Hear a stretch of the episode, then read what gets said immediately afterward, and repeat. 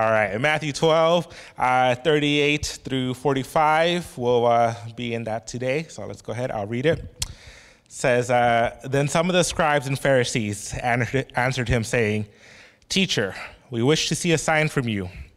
But he answered them, An evil and adulterous generation seeks for a sign, but no sign will be given to it except the sign of the prophet Jonah. For just as Jonah was three days and three nights in the belly of the great fish, so will the Son of Man be three days and three nights in the heart of the earth. The men of Nineveh will rise up at the judgment with this generation and condemn it, for they repented at the preaching of Jonah, and behold, something greater than Jonah is here. The queen of the south will rise up at the judgment with this generation and condemn it, for she came from the ends of this earth to hear the wisdom of Solomon, and behold, something greater than Solomon is here. When the unclean spirit has gone out of a person, it passes through waterless places, seeking rest, but finds none. Then it says, I will return to my house from which I came. And when it comes, it finds the house empty, swept, and put in order. Then it goes and brings with it seven other spirits, more evil than itself, and they enter and dwell there. And the last state of that person is worse than the first. So also will it be with this evil generation. So, my question for you today is Have you ever been in a place where you find yourself wondering if God uh, really is who He says He is? Is God really good? Is He actually loving? Is He in control? Does He really care about me? And I think all of us get to a point where we feel like our faith may not be enough. And so we start to seek signs Lord, if you could just give me one tangible sign, that would be enough for me.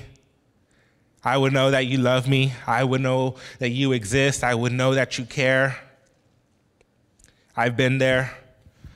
You've probably been there. The people around you probably been there at some point. We've seen God's goodness time and time again, and yet we still want to see a sign. And who wouldn't? You know, as a, as a kid, I would read the stories in the Old Testament and see the miracles, and I would think to myself, how great would it be to see one of these? How great would it be to see the Pacific Ocean divided in two? Or how great would it be to see the sun just kind of standing still for 24 hours? We're people who always seek more looking for something more to solidify our faith, looking for more signs that will show that God um, has us as a priority. You know, Lord, if you uh, if you allow that girl to say yes when I ask her out, I'll be sitting in the front row on Sunday morning. I'll show up early. Lord, just let the Bears win a couple of games. They don't even they don't even need to make it to the Super Bowl. They just need to win a couple. And you know what? I'll sign up for children's ministry on Sunday. Or maybe you're here and you don't believe in God at all. And you're saying, God, if you're real, just show me something and I will believe. Open up the sky and show your face. Cure me of this disease I have. We treat God like a genie and expect Him to cater to our every whim. Dance for us, we say carelessly, not understanding uh, fully who it is that we're dealing with. And so it is with the Pharisees and the scribes in this passage. They sought to make Jesus cater to their whims and do what they wanted when they wanted it. But Jesus doesn't submit to them in that way. He does his own thing and he promises, promises them a sign that will, beyond the shadow of a doubt, prove that he is who he says he is. And so, when faced with the reality of the resurrection, they and us today will either have to submit to the lordship of Jesus or we will double down on the hardness of our hearts. And so this passage begins with the Pharisees and the scribes coming to Jesus and asking for a sign. And on first glance, this may seem like an innocent ask. After all, maybe they're just curious. They just want to see one of these miracles that Jesus has been doing. But if you've been following along for the past few weeks, you'll notice that this scene isn't the beginning of something new. It's a continuation of what's been going on. Jesus healed a demon oppressed man, and immediately the Pharisees mocked the work he had done, saying it was the work of the devil. So Jesus rebukes them for thinking, for their thinking, asking, How can Satan work against his own kingdom? And if the sons of the Pharisees are also casting out demons, were they doing it by the power of the devil as well? Where the sons are having belief, the fathers are skeptical. And Jesus goes on to say that out of the abundance of the heart is where one speaks. And so the Pharisees were declaring themselves to be trees without fruit, and so they will be judged for their unbelief. And upon hearing that, the reply, Teacher, we wish to see a sign from you. What? If I were being rebuked by Jesus, I would have shrunk and ran away. I would have been embarrassed. But the Pharisees and the scribes, they feign innocence. We wish to see a sign from you. Just give us one more thing. They've just seen a demon possessed man being healed. Not only that, but throughout the book of Matthew, they have seen numerous signs. They have seen him minister to the crowds, healing diseases, freeing demon possessed people. He has cleansed the leper, healed the centurion's son, healed Peter's mother in law, raised a girl from the dead, healed a woman who'd been unclean for 12 years, given sight to the blind, caused the mute to speak, the lame to walk. What more could they need? What other sign could be given to them to authenticate Jesus as the Messiah? Most of us in this room would want to see even one of these miracles happening in front of our face. But the Pharisees and the scribes have seen time and time again the power of God at work, and still they remain in disbelief. Still, their hearts are hardened. And so when they ask him for this sign, they're not coming to him like the man who said, I believe, please help my unbelief. They're coming as a brood of vipers wanting to control Jesus, wanting him to give in to their needs.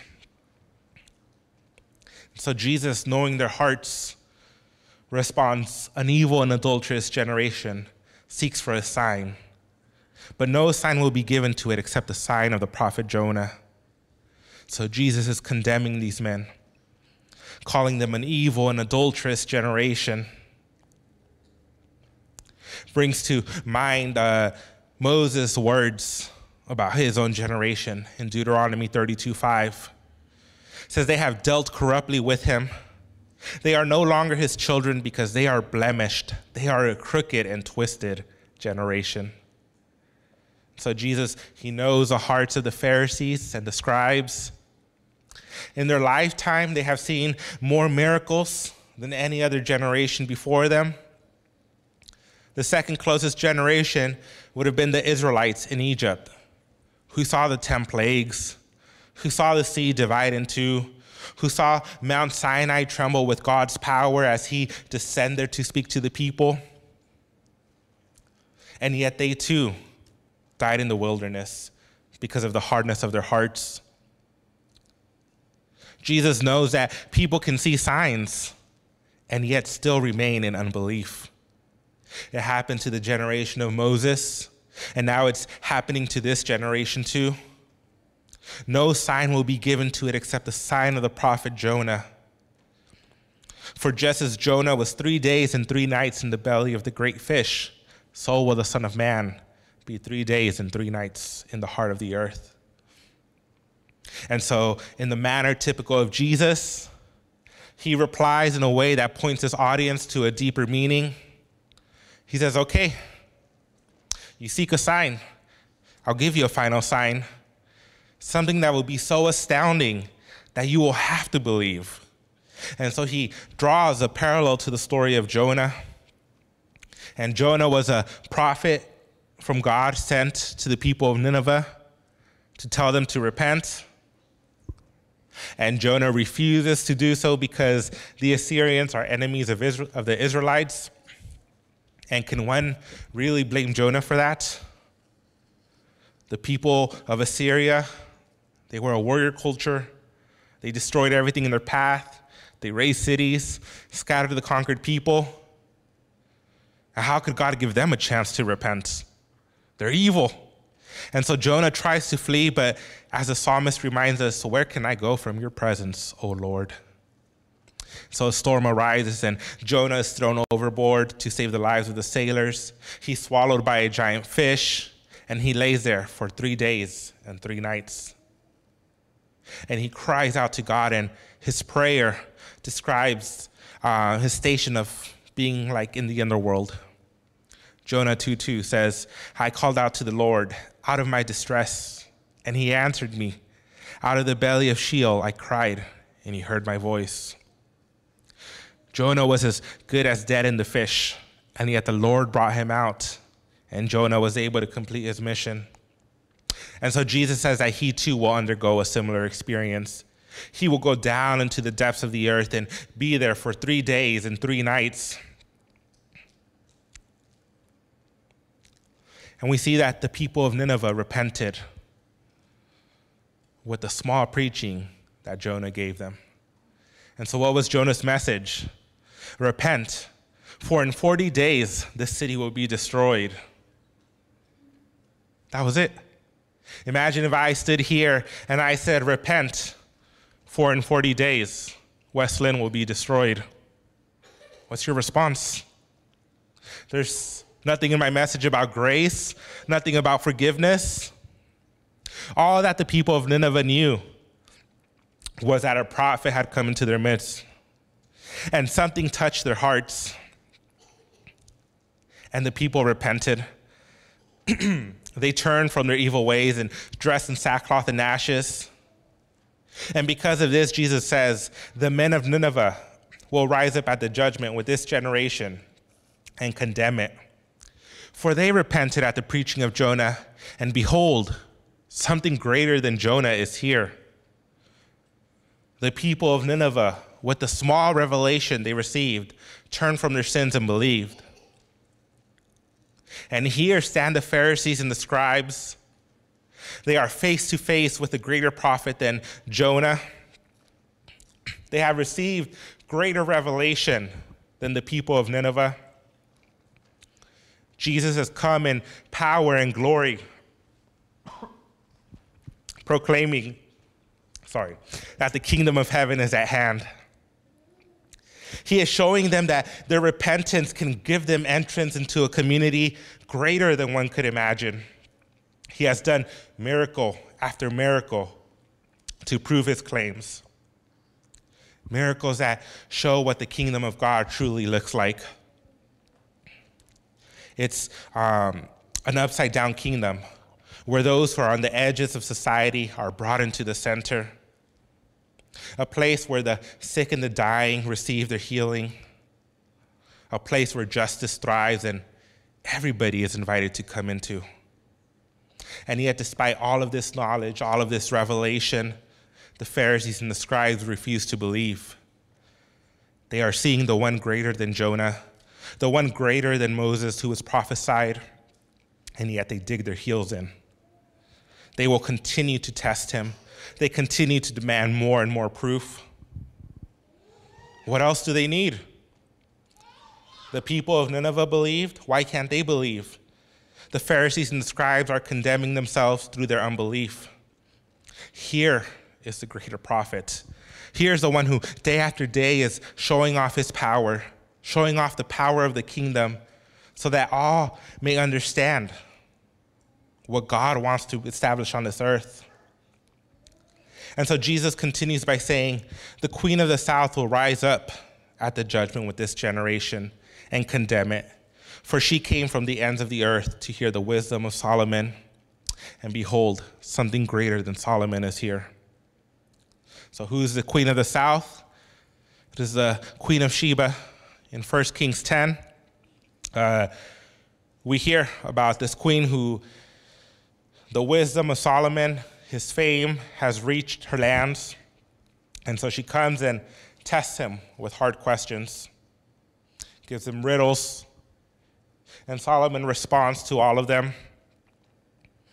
He has answers for all her questions. And so the queen blesses Solomon and the God that he serves. She understands that there's something about this God of the Israelites who has given Solomon such wisdom um, that cannot be surpassed and has never been surpassed again. And so, this queen of Sheba, who recognized that wisdom, will stand in judgment over the Pharisees. The same Pharisees who prided themselves on their understanding and wisdom of the scripture. The Pharisees who saw themselves as the chosen sons of Abraham, who held the law in their minds. and so Jesus says, the queen of the south will rise up and judge you as well. Another Gentile who has far less knowledge of God than the Pharisees, and yet she will stand in judgment over them. All she heard is Solomon and about, thank you, and about this God who blessed him with wisdom. And she made a trip that is, you know, they say at least 1,000 miles to come visit. Have you ever taking a journey of a thousand miles. That is, uh, for me, as I thought about it, you know, it's, it was the exact distance that it took me to come from San Diego to Portland when I first moved up here. And I remember when I set out, I made my plans, you know, I was like, all right, it's gonna be this long. Here's where I'll stop for uh, food. Here's where I stop for bathroom breaks. Here's where I'll stop because it says that there is a mystery spot and I need to know what this mystery spot is. And it took me uh, over three days to make it to Portland. Uh, but the Queen of Sheba, she was making the similar journey, and it wasn't as comfortable as mine was. She was on camels, an entourage. She was bringing spices and gold with her. It would have taken her quite some time to make that journey. And yet, something about Solomon's wisdom uh, encouraged her to make the trip. She wanted to hear about this man who was blessed with heavenly wisdom. The Pharisees, however, have a greater wisdom in front of them. They have the one whom Proverbs calls wisdom itself. They have the one who knows the heart of the Father, for he has been with the Father since time eternal. And they don't have to travel a thousand miles to hear his wisdom. He has come directly to them and yet they refuse to believe. They have spurned wisdom and spurned the greater prophet. Their hearts are just full of deceit and thinking of ways to keep trapping Jesus. In Mark 3 5, we see that Jesus, he knows their hearts and he is angered at the hardness of their hearts. Here are the men who should have recognized the Messiah when he came the man who should have been first in line to welcome him, to give him the honor due to him, and yet their hearts are hardened. They have seen sign after sign, and yet they do not believe. And they ask Jesus, just one more sign. And Jesus both gives in and he does not give in. He says, All right, one more sign. I will give you one more sign going to be that of his death and resurrection. Just as Jonah was in the belly of the fish for three days and three nights, so will the Son of Man be in the heart of the earth for three days and three nights.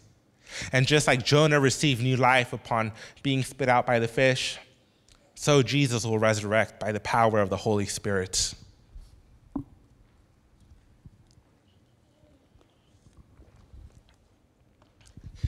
And so we see that the resurrection is the final sign that Jesus will give all who doubt who he is. He will not dance like a puppet for those who ask him to. Rather, all of them are pointed to one final sign. It says, Okay, Pharisees, you want a sign? You're not going to get it now, but let me prophesy to you. Jesus says, My body will be in the earth for three days and three nights, and then I will rise up again. And so this will be the final sign for the Pharisees and the scribes. They will look at the empty tomb. You don't want to look, you, you don't want to believe Jesus when he's alive? That's okay. Wait for him to die. Wait those three days and then go to the tomb and tell me what's in there. And they will find nothing. But Luke 16 31 reminds us if they do not believe Moses and the prophets, they will not be convinced by someone rising from the dead. And so the resurrection is the final sign that is given to all of us about who Jesus is. That Jesus is the fulfillment of the Old Testament passages. He's the seed who crushes the head of the serpent. He is our final Sabbath rest. He is the son of David who will reign on the throne forever. He's the son of God sent to save us from our sins. But none of this is real if Jesus is still in the tomb. Paul says, if there is no resurrection of the dead, then not even Christ has been raised. And if Christ has not been raised, then our preaching is in vain, and your faith is in vain. We are even found to be misrepresenting God because we testified about God that He raised Christ, whom He did not raise, if it is true that the dead are not raised. For if the dead are not raised, not even Christ has been raised. And if Christ has not been raised, your faith is futile and you are still in your sins. Then those who have also fallen asleep in Christ have perished. If in Christ we have hope in this life only, we are of all people the most to be pitied. If Jesus is not resurrected, then everything he said about himself is a lie. If Jesus is not resurrected, what are we doing in this room? We may as well eat and drink and be merry, for tomorrow we die. Because if Jesus has not been raised from the dead, our sins have not been forgiven. We're not right with God. We will not raise from the dead as our hope is. But yet the proof is overwhelming that Jesus resurrected from the grave. If the body of Jesus could have been located, the Pharisees would have brought it out as soon as they could and pointed, Look, here's the body, here's the tomb. If the disciples had hidden the body, as some claim they did, wouldn't there have been a few disciples who would have probably cracked under the pressure of torture to reveal where the body was hidden? The early church died for what they knew to be truth. They knew Jesus had resurrected. They knew that tomb was empty. They knew that he was reigning as king from heaven. And so the resurrection proved true, all the claims of Jesus. He was the son of David who would sit on the throne forever. He was the seed of Abraham who would inherit the land, and all nations would be blessed through him. He was the son of Eve who would crush the serpent's head. And so Jesus ends the section with the passage that seems a little weird when you first read it. It says, When the unclean spirit has gone out of a person, it passes through waterless places seeking rest, but finds none. Then it says, I will return to my house from which I came. And when it comes, it finds the house empty, swept, and put in order. Then it goes and brings with it seven other spirits, more evil than itself, and they enter and dwell there. And the last state of that person is worse than the first. So also will it be with this generation. It's like, what is Jesus talking about? First, he was talking about the condemnation of the Pharisees, and now it's like he's jumped into a whole other topic about demons and waterless places. But we see that he ties it in. At the end, he says, So also will it be with this evil generation. This generation that's evil and adulterous, that seeks a sign. So Jesus has come in power and glory, speaking as one who has authority. He has started to kick Satan out of the house. He is setting things right. He is teaching Israel the worship that God truly desires. And so those who are listening to Jesus have two possible responses to what is set out in front of them. They must acknowledge that, you know, God is with Jesus and that by the power of the Spirit, Jesus is doing all these works. He's cleaning house just like he will cleanse the temple. He is binding the strong man, the devil, so that the proclamation of the gospel can go forth. This house is empty. But will the Israelites allow the Spirit to dwell in them? Will they accept the words that Jesus speaks? Because what is the, alterna- the alternative? If the Spirit is indwelling in someone, they're spiritually empty. They cling to nothing of substance. They, they cling to the hardness of their hearts, to their sins. And the enemy will move in once more. And now the person's in a worse state than before. These Pharisees were going to be in a worse state than before. Why? Because they've seen Jesus, they've heard the gospel message. And if they reject it, there is no other message that they will be saved by. The Pharisees have heard the proclamation of the kingdom, and they have said, I will have no part in this. The ones who should have been the ones to acknowledge the Messiah saw his power at work, but they clung to their traditions. They clung to their sins instead. They attributed the work of the Spirit to the devil. They showed what kind of fruit they were producing. And now they would be judged by the Gentiles, people that they would have considered unclean, men and women with far less revelation. And the Pharisees and scribes were seeing this power and they were refusing to submit. But the beauty of Jesus is, even in here, he gives them mercy. Because he tells them, yeah, you don't believe right now? That's okay. Just wait till the sign gets fulfilled, till his death and resurrection. And we see that the Pharisees and the scribes would be witnesses of all that would happen. They would be the ones who sent the temple guards to arrest Jesus.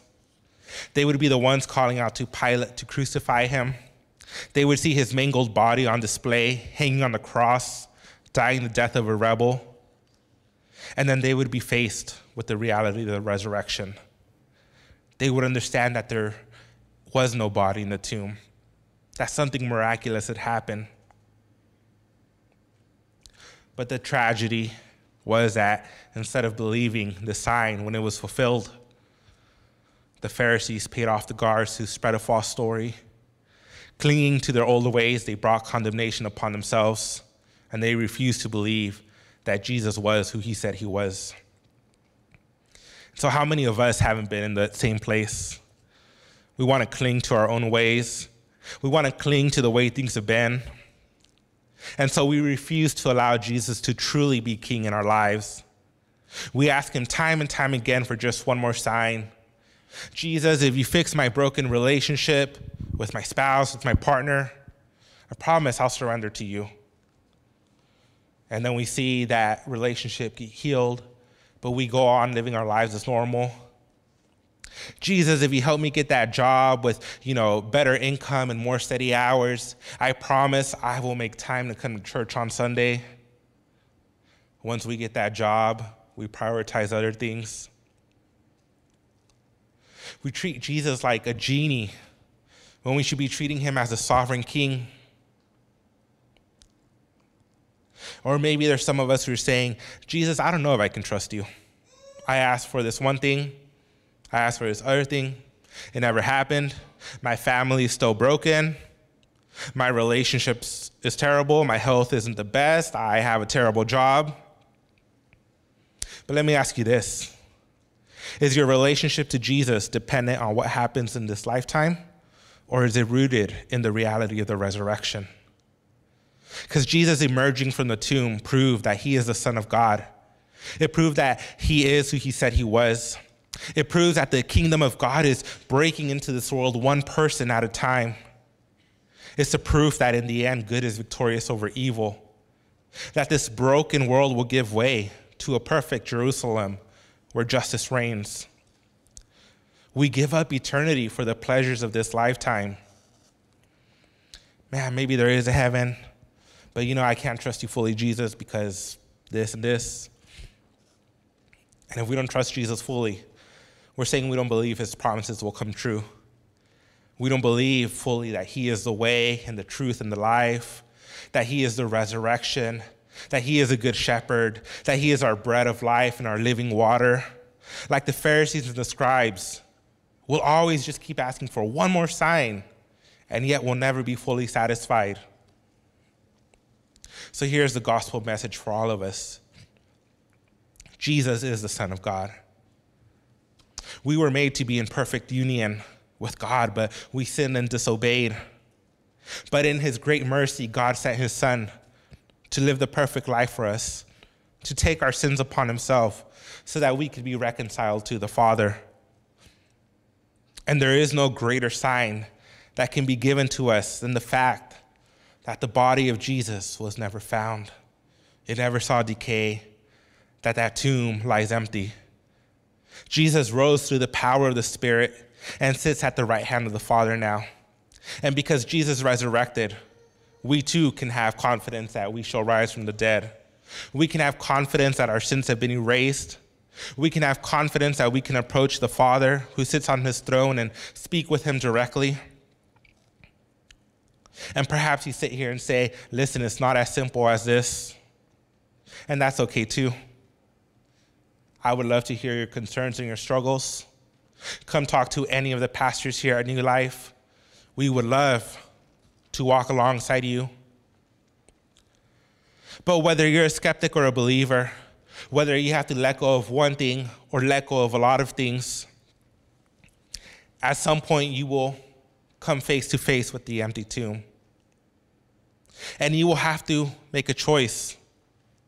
Will Jesus be king in your life? Or will you choose to be the own king in your life? And so, as we go through this week, we will wrestle with this time and time again. And in the end, it's always better to surrender your life to Jesus. And let me tell you, there is not one moment to waste in this lifetime, for there will be no sign greater given to us than that of an empty tomb. Let us pray.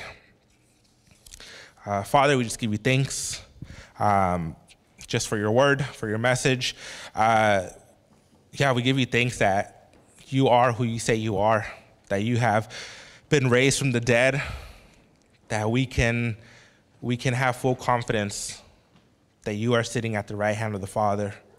So, Lord, as we go about our week, may that just become a reality in our lives.